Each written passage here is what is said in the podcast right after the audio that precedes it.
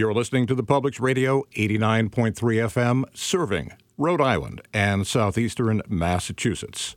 Vermont's Bernie Sanders has now dropped out of the presidential campaign. The Public's Radio political commentator Scott MacKay is a former Vermont political reporter who has known Bernie Sanders for some 50 years. Scott, hello. How you doing there, Dave? Now, Scott, even though Bernie Sanders is out of the presidential race, many of his supporters say that he actually won a moral victory by moving the Democratic Party to the left. Uh, what do they mean by that? If you look at a lot of the issues that Bernie Sanders brought to the forefront the $15 minimum wage, free college tuition, tackling climate change, Medicare for all, and in particularly his ideas on health care and talking about underserved communities, that this has become kind of mainstream ideology now in the Democratic Party, which it certainly wasn't before he started running for president first in 2016. Now, Bernie Sanders' name will still be on the ballot in upcoming presidential primaries, and he apparently will still draw some delegates and be a force at the convention. What do you make of that? Well, I think the biggest thing we have to look at right now is just what Bernie Sanders does to help Joe Biden win the election against President Trump in the fall.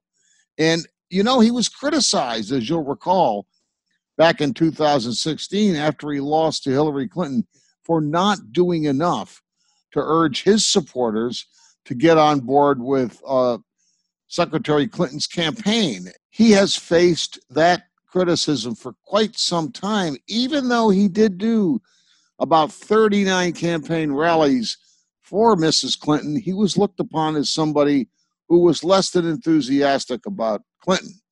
Now, this time, the one thing that Bernie Sanders has is that he has a better relationship personally with Biden than he ever had with Clinton.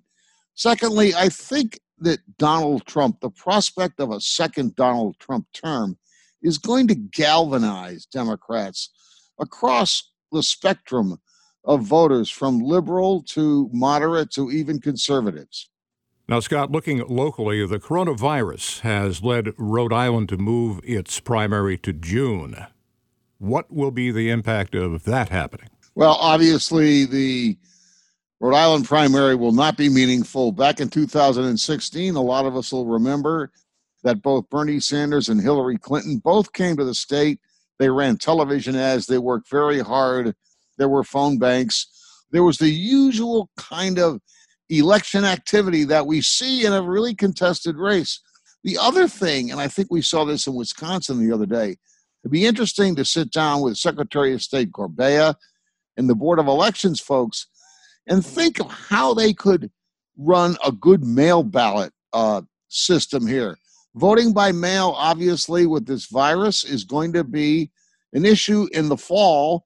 And right now, you have Democrats who want to expand vote by mail, and you have Republicans from the top down, including including President Trump, who think that that hurts Republicans. Bernie Sanders has one very, very valuable asset here, and that is his email list of all of his campaign donors. And don't forget, he raised more than $100 million in very small contributions from all across the country.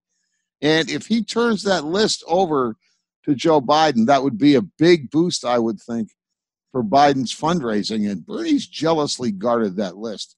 The other thing I think you can look to Sanders for is to try to help with down ballot Democrats.